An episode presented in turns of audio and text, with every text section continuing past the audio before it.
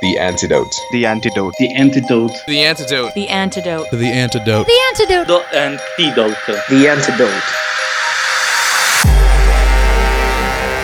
The antidote. Y estás escuchando The Antidote. The antidote. The antidote. The antidote. The antidote. You're listening to The Antidote with Dave Hawkins. With Christian music that doesn't suck.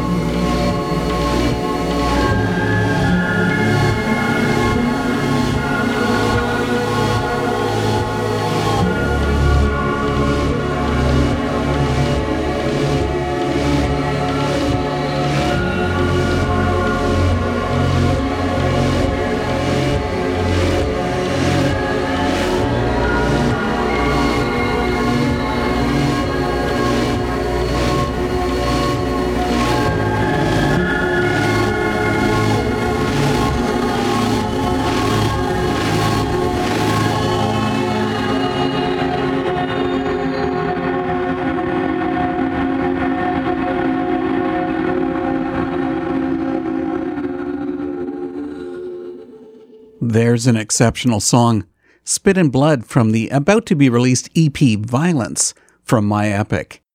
Thanks for coming to The Antidote. I'm Dave Hawkins. I think I'd be understating the fact if I said that I'm a simple fan of My Epic. I mean, this band is superb, who like to branch off and often remake their sound. The one constant is that their message stays focused on Christ. And that stays true even when they raise questions that might change the way we look at our faith. Some of those questions came up last year on the Ultraviolet release, and more come around on violence. I always enjoy speaking with Aaron Stone of My Epic, so I asked him to come to the antidote and speak about the band's art. We had a long talk, so there's lots to come. Enjoy this. My Epic has joined the antidote, and lead vocalist guitarist Aaron Stone is with us. Good to have you here, Aaron. It's great to be here, Dave. Thanks for having me. There might be some listeners who aren't familiar with My Epic, and I'd have a hard time describing your sound because you could be put into a few different genres. So, how would you label the band?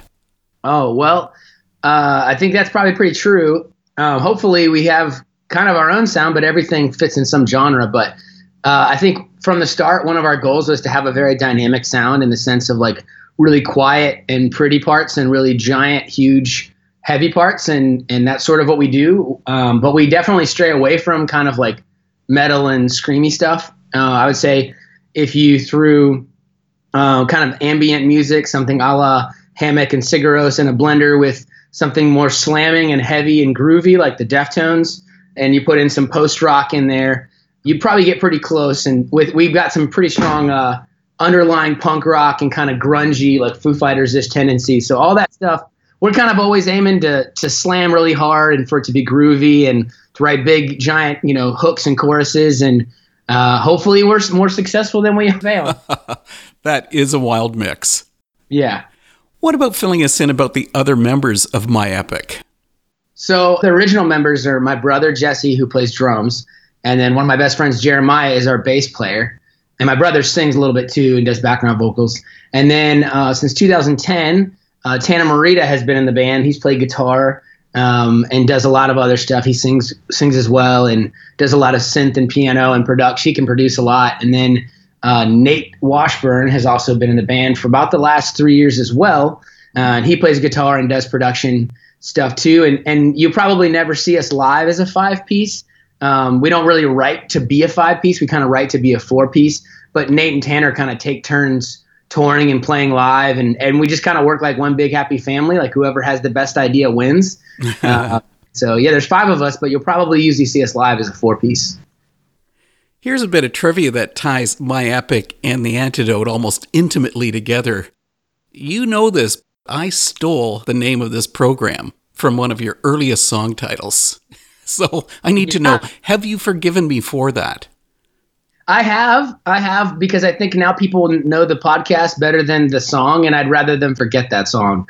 Um, it's, it's oh not, come on, it's not that bad. No, it's it's pretty good. It's a pretty good song. You know, honestly, every song we've ever written was probably the best we could do at that time. And I think in 2004, 2005, when we wrote that song, it was the best song we could write. And so I, I'm not ashamed of it in that sense. But I also don't want to play it live because when I play it, I just think it's just like think about who you were 14 years ago. And that guy's probably a little embarrassing. I'm proud that I made it and did it, but I'm more proud that you made a podcast out of it. you know, I looked at the antidote calendar and realized that it was 2015 when I last had my epic on the show. A lot has happened since then. Mm-hmm. The band has had three releases since 2015.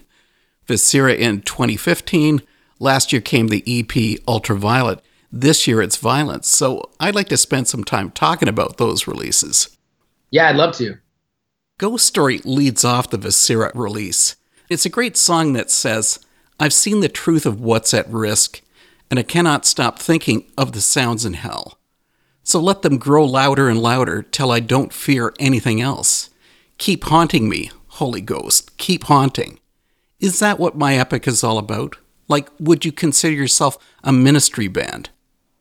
Ah, uh, man, that term gets thrown around a lot, and I, I don't really love it because that's like asking if your life is a ministry life. Like to me, the point of our lives is to is to spread hope, is to be light, is to be enjoyable and and wonderful, and bring the hope that we believe we find only in in God to other people. And so, I don't think we think of it in terms as like when we get in the van and we kind of turn magically into my epic that now we're on ministry. Like I think we just kind of view our lives that way. Like I, anyone I meet, I want to bring hope to them, and anyone who I get the chance to like you know work with in any capacity, like I want to be a source of hope and light to them, and I want to speak whatever truth I've discovered into their lives. So I think that's more like a just a statement in general. Like you know we're we're not going to live that long, and there's a lot at risk, and I don't want to forget that. I don't want to be flippant about the choices I make and the life that I live. And I think that carries over to the way we try to do everything, and thus the band is a part of that. It's more than that. It's it's my whole life, not just a band.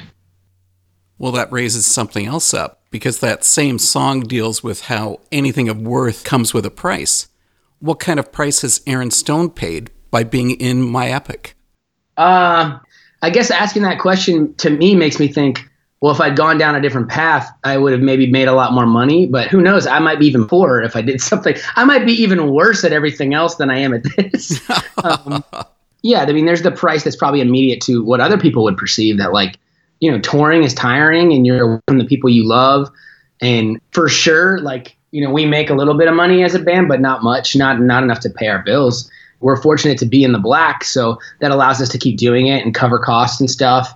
We're much more interested in living the lives that we feel convicted to live and pursuing the things that really bring us like purpose and joy. And so to me, I can talk about sacrifices in one sense, and that's true, but in another sense, um, I think the the reward that we're getting from following our convictions and living out our beliefs is much greater than the things we're losing. I, I maybe maybe other people would perceive it that way. I think every valuable thing is costly. So yeah, I don't think about that that much. I, I think of it as like a privilege, you know, that like I get to do, and the things that other people might see as costly just don't resonate with me that way.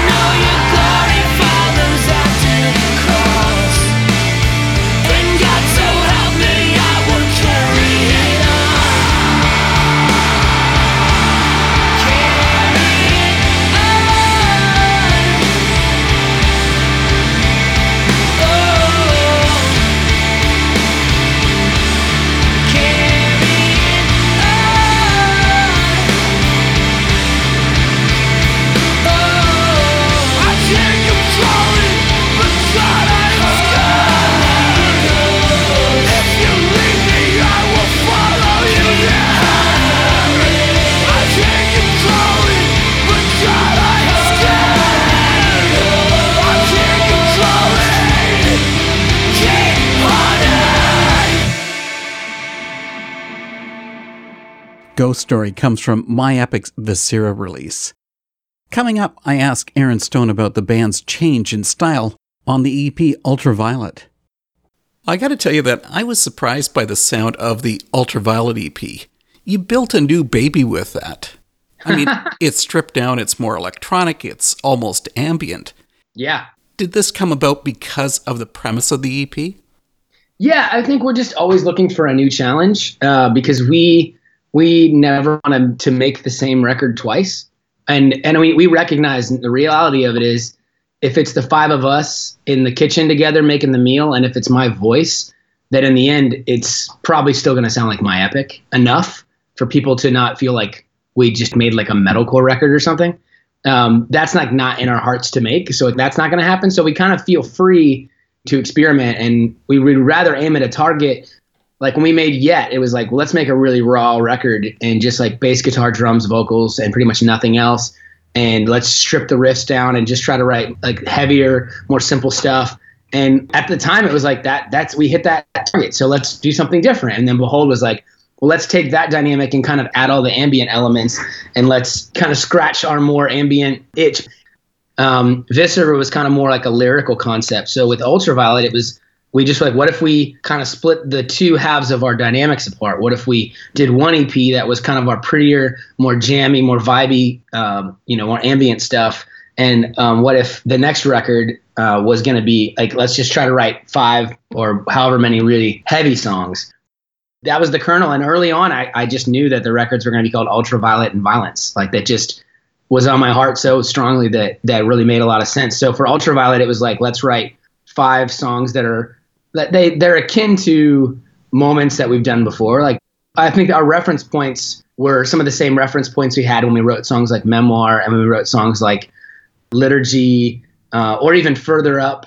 Um, Rich, those kind of old songs that we've done that are a little more jammy and a little prettier. It was like those references uh, you know, we just have so many things we love. It's like, oh, it'd be cool if we could do more electronic stuff and we could mix that in. And uh, and it was just nice to have a target to aim at, and then with with violence kind of going the other direction with it. So yeah, it was really fun to write, and it was hard because we really love the dynamic of like getting a song to a certain point and just slamming it.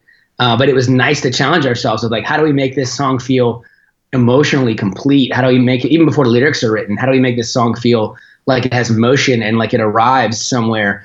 We talk about their songs and their songy songs. And in my epic, a songy song is like a song that you can pick up with an acoustic and just sing the melody and the chord structure makes sense. The more older we get, the more we like doing that. To be honest, it's the songs that people resonate with more.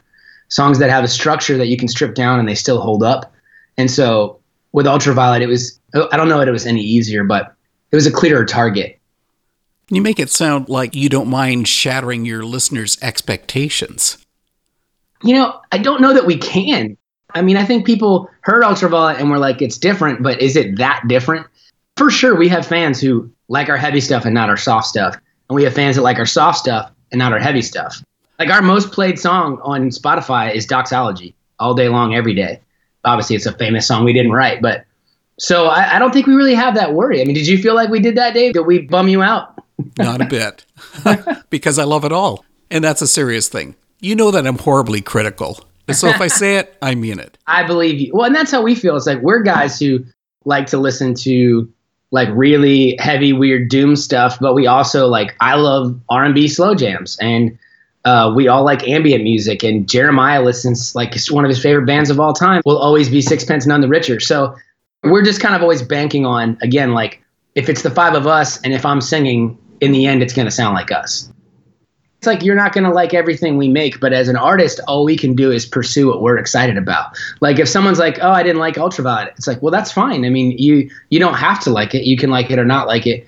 I mean, if we spend time trying to chase what other people want us to do, we'll go crazy. If we succeed, what will we think of ourselves if it's not what we care about? And if we fail, we can't even stand behind it. It's like, well, we made what somebody else wanted us to. People, if people attack it, and it's not good, we're like, well, we thought that's what you wanted. But if we make what we're passionate about and what seems exciting to us, we put it out. If it succeeds, that's great. And if it fails, it's like, well, at least we did what we thought we should do. You know, I think following our conviction is all we really know how to do. And sometimes that's even even in small things like the sound of a record. During the Ultraviolet EP, My Epic gave a strong statement on So Be It.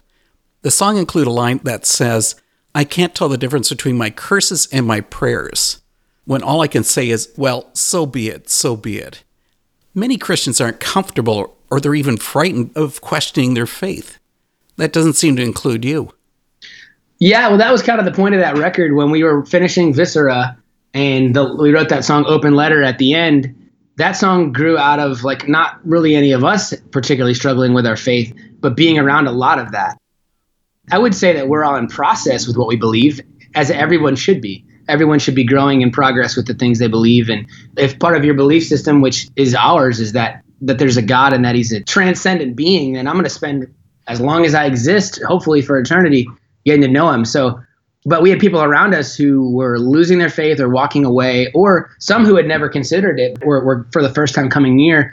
And we wrote the song Open Letter to say, like, well, let's just talk about the hardest stuff uh, that there is to deal with that our friends are asking. Let's look it right in the eye and let's try to talk about it. And if we can't, then that's a really bad thing. And so we wrote that song and we went on tour for Viscera and it just got such a strong response. And we felt like it was one of the strongest things we'd done. Every night people pull us aside who are struggling to believe or struggling to to grab hold of faith or to not let go. And to say like, hey, this is part of the process, you know, like going through this and figuring it out, like I think one of the worst things you can do when you're in that process is to not talk about it. And so by putting a song out there, it was like us saying like, hey, like let's have this conversation. I, I think this is a healthy conversation because you might say to someone, I think it's all falling apart. It's kind of like a little kid going, I think I'm dying. And the parent goes, no, that's called a growing pain. You're actually going to be fine. uh, so Ultraviolet was like, it was really clear to us we should write a whole record about that because there was so much around us, so much was going on. And, and there was ways we could relate to it strongly because there's things I believed 10 years ago that I don't believe now. There's things I didn't believe 10 years ago that I do because I'm in process, because I'm growing, because I'm learning. You know, even in the Bible, it says Jesus grew in favor with God and man. It doesn't really lay out what that means, but I think we're invited to grow. I think we're invited to progress. And I think sometimes the really overly fundamental mentalities, they don't reward progress. They don't reward people learning. it says, like, no, here's all the pillars. You learned them all when you were 10. Now nothing should change um, I do think there are things which are central to the, the things that I believe, but I think we should keep growing and learning. And so Ultraviolet became like a cipher for all the things that are real that we don't perceive. There's so much light that we can't perceive with the naked eye, but it's real. And there's so much that's going on that we are not perceiving with our natural senses, but it's real. And so be it was just um, when you're in that place where you're struggling and you, you just don't know how to feel about something, like you're trying to still believe or you're struggling with your faith. And and I think what was interesting to me was that one of the ways to to interpret the word amen is so be it.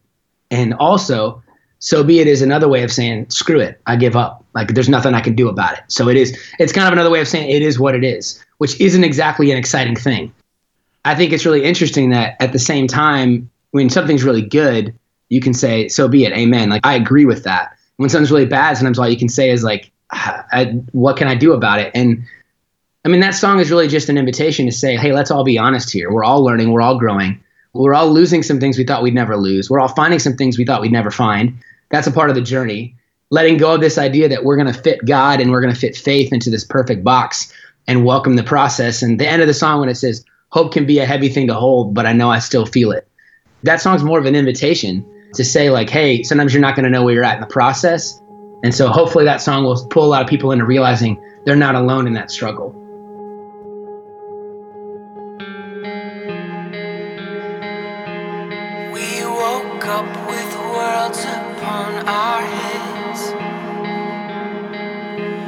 tried our best to make them all fit, but none of it was making any sense. We were given vows to calm us down. Said they pulled them out of God's mouth. So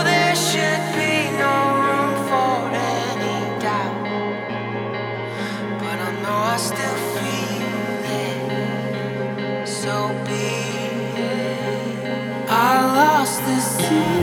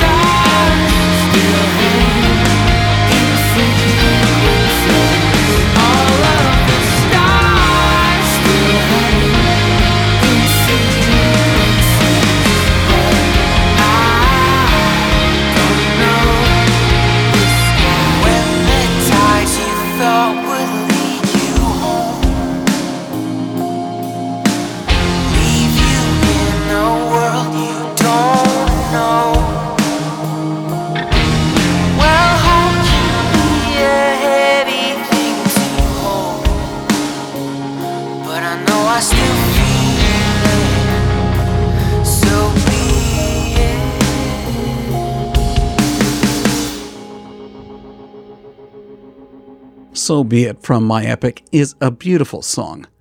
And so is Of Wilderness from the Ultraviolet EP. Let's hear about the song from Aaron. Of Wilderness from Ultraviolet is one of the prettiest songs I've ever heard. Oh, thank you.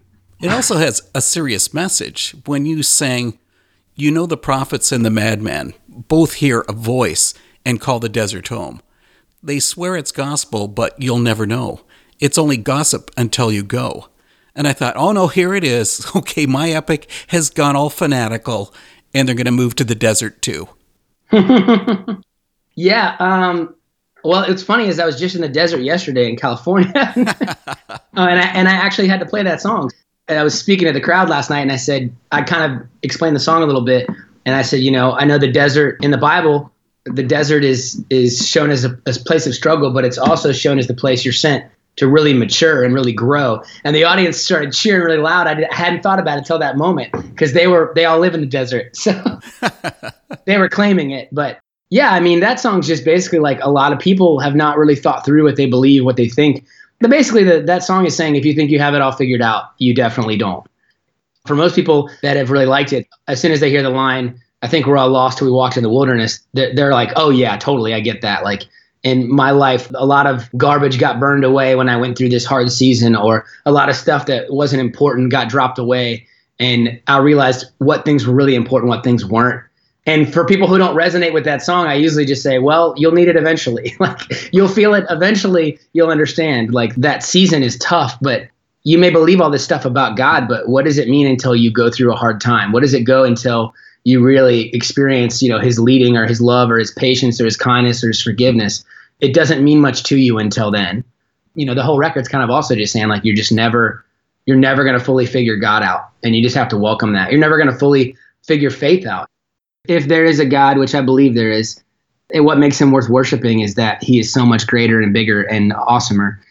So the fact that the world is so broken and God is so good uh, is just something I have to be okay with. I mean, and I think sometimes theologies try to parse that stuff out too much, and they kind of get themselves in, in in hot water and become like overly analytical when it's we've been given these clear anchors and and so that's not just an invitation, you know. Like when you're going through the hard stuff, like I don't think God sends bad things to people to grow them, but I do think He uses it for that purpose. This is Aaron Stone of My Epic, and you're listening to The Antidote with my friend Dave Hawkins.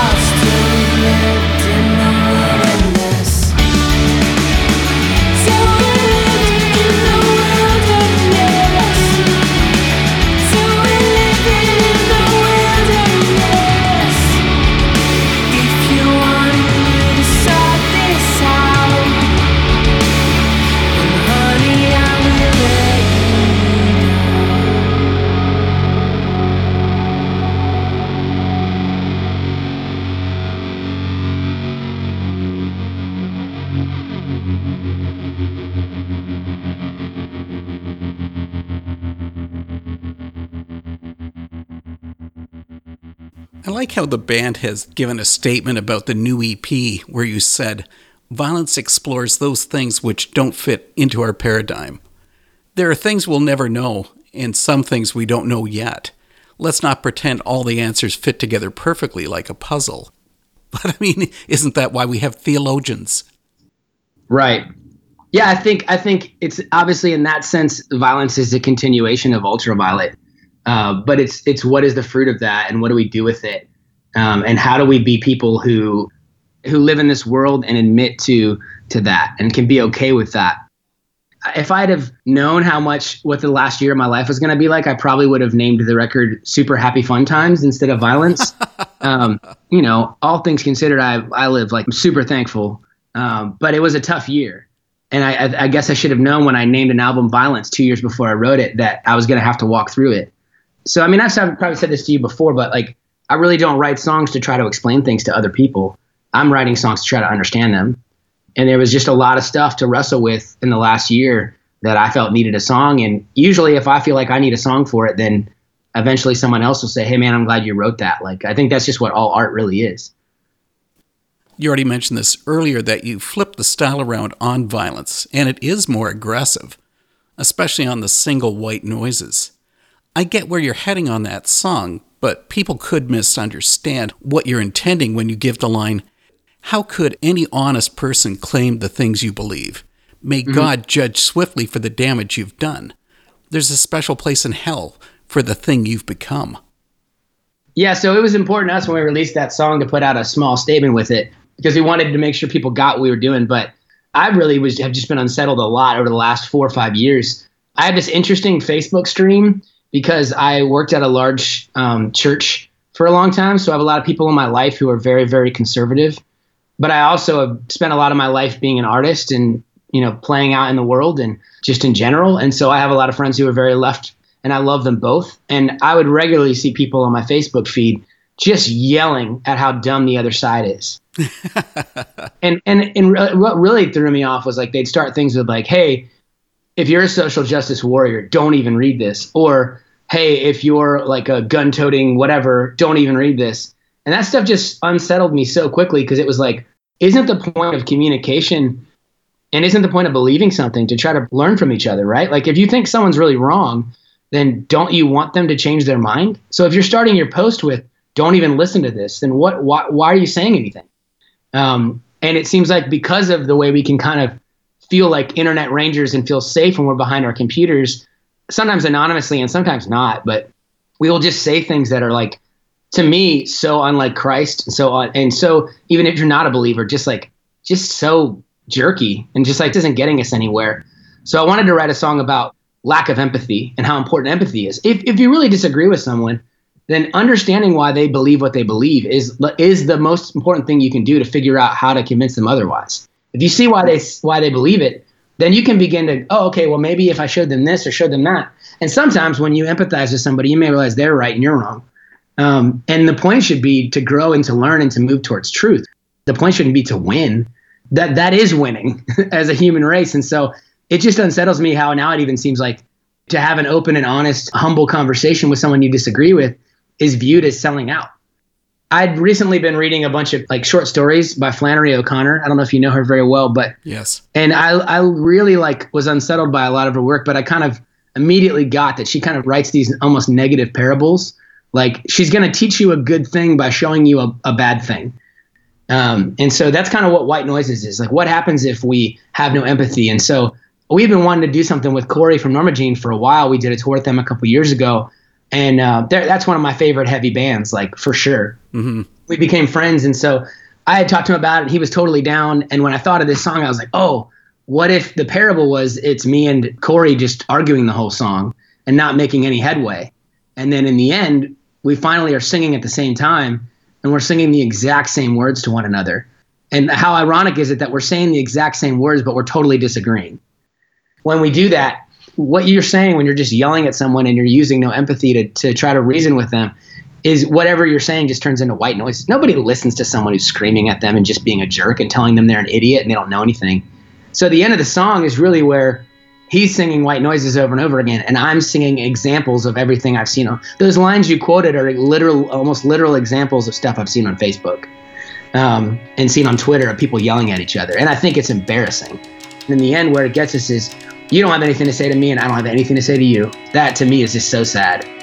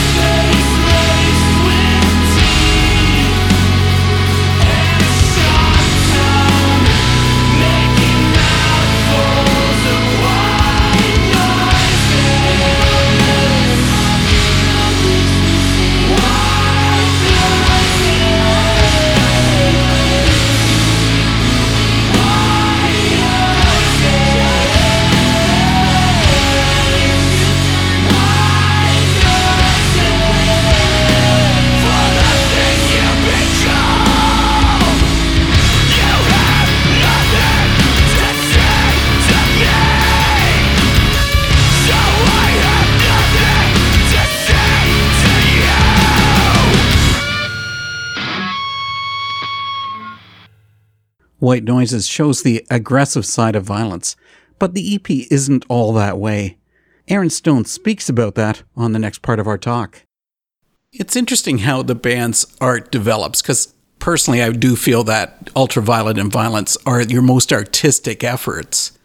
Mm, thank you. And Violence is quite different in another way because My Epic brings in a form of Japanese poetry on a song whose name I can't even pronounce. But anyway, what inspired the song and its style?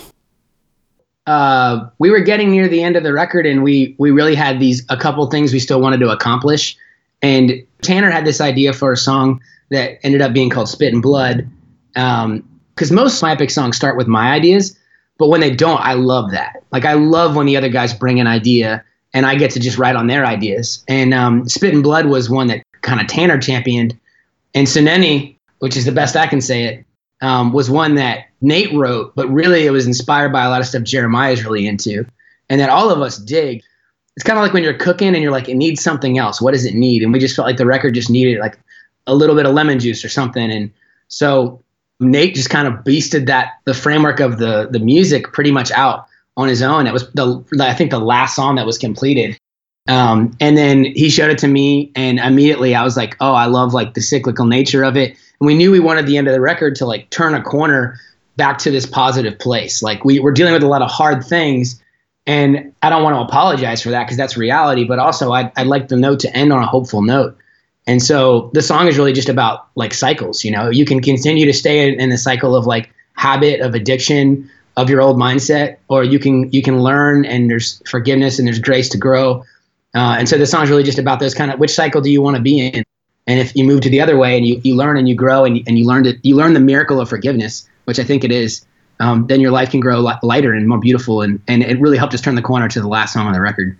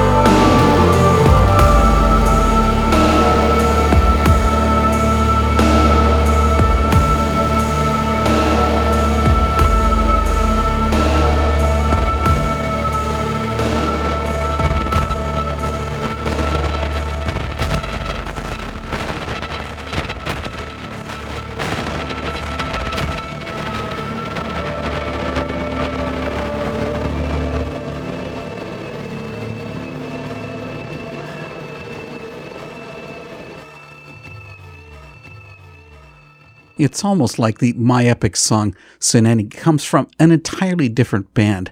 That's the diversity of the sound on this release. Violence from My Epic releases Friday, May 10th. Get it. I really can't say that strongly enough. This EP, along with Ultraviolet, aren't just beautiful to listen to, these are thought provoking releases. The antidote goes for a radical change in style next week. There's no music coming from our guest, Chris Bernsdorf. Chris is a master of spoken word poetry. He comes to the antidote to share his passion for poetry. Tune in next week. It's something you'll really want to hear. Here comes more from Aaron Stone about the violence release, along with the song Bloody Angles. Thanks for tuning in. Another song on violence is Bloody Angles, and it speaks about borders, walls, trying to figure out who is a friend or a foe. Okay, so now I can take it political. Couldn't you turn this into a metaphor about Trump's plans for the Mexican border wall? you could, but you'd have to explain that because that's not what that's not what my intention was. Um, that that's really funny. I hadn't thought about it that way. It's funny because I wrote it about kind of a falling out I had with a good friend. Um, I, I, still love this guy dearly, um, but it was one of those things where all this stuff was coming to light. Some of it was my fault for sure, and all I wanted to do was reconcile, and it just wasn't in the place where that was going to happen yet. And everything I tried it's like I kept trying to clean the mess up, and but my hands were dirty, and it kept getting worse. Um, and I, I kept seeking reconciliation, and it got worse. And and it was just in this place of like, man, I don't really know what to do. And this guy views it as though I've wounded him, which was never my intention. And I know I view it as like we. It's like when when you lose trust with someone, and all of a sudden you're just like, what? What happened here? And I just know there's a lot of people that have been through that. Like they want to be reconciled with someone, and they've tried everything they can, and it hasn't gotten any better. And so that song was just about like my life. And and uh and in the end I you know I just was kind of praying on it like that's that can't be where it ends like I can't move on in my life if I just have to say there's this awful thing that happened and there's nothing I can do about it. I really view our free will as a super important thing and I think that God has always given us something to do. He's always given us something to say or something to believe that allows us to begin to move towards healing. And so that song's really about pursuing forgiveness when there's no reconciliation.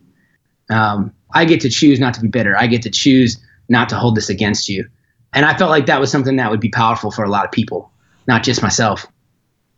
It's a big project turning out two connected concept EPs. How will you ever top this? I don't know, man. Uh, well, we spread them out pretty far, so we kind of cheated. But I, man, I think our passion is just really making good art. We're passionate about communicating. Uh, I don't know how to process my life without writing songs. Like that's literally how I process life. And if someone will help me record them and someone will pay to put them out, then people will get to hear that. And if they don't, I guess I'll just be doing it on my own. So we've started to talk about what might be next, and we've got some things that are exciting to us. But the most exciting thing to me is just writing another great song. You know, like when we were in the room and we were writing, and out of those first four, like White Noises was the last one. And uh, the first riff, just the opening thing, it's just so simple. Came into my head when my brother ran upstairs, you know, for a minute and he wasn't at the drum set and he came back down. I was like, let's just try this. And we played it and it was like, for us, it was, a, it was such a simple idea that we didn't think, you know, that we almost were like, can we get away with this? It kind of sounds like, like Led Zeppelin or Rage Against the Machine or something. And, and in the end, it was like, we're excited about it. So, well, then we ought to put that out. And I think that's whatever is, whatever happens next, it'll just be, we'll keep writing until we have songs that are we're excited about. Maybe there'll be a structure, maybe there won't, but hopefully there'll be good songs that that communicate true things and that other people can relate to. As always, Aaron, man, it's been great having you for a talk. Thank you so much, Dave. It's privilege. Let's let's not wait four years to do it again.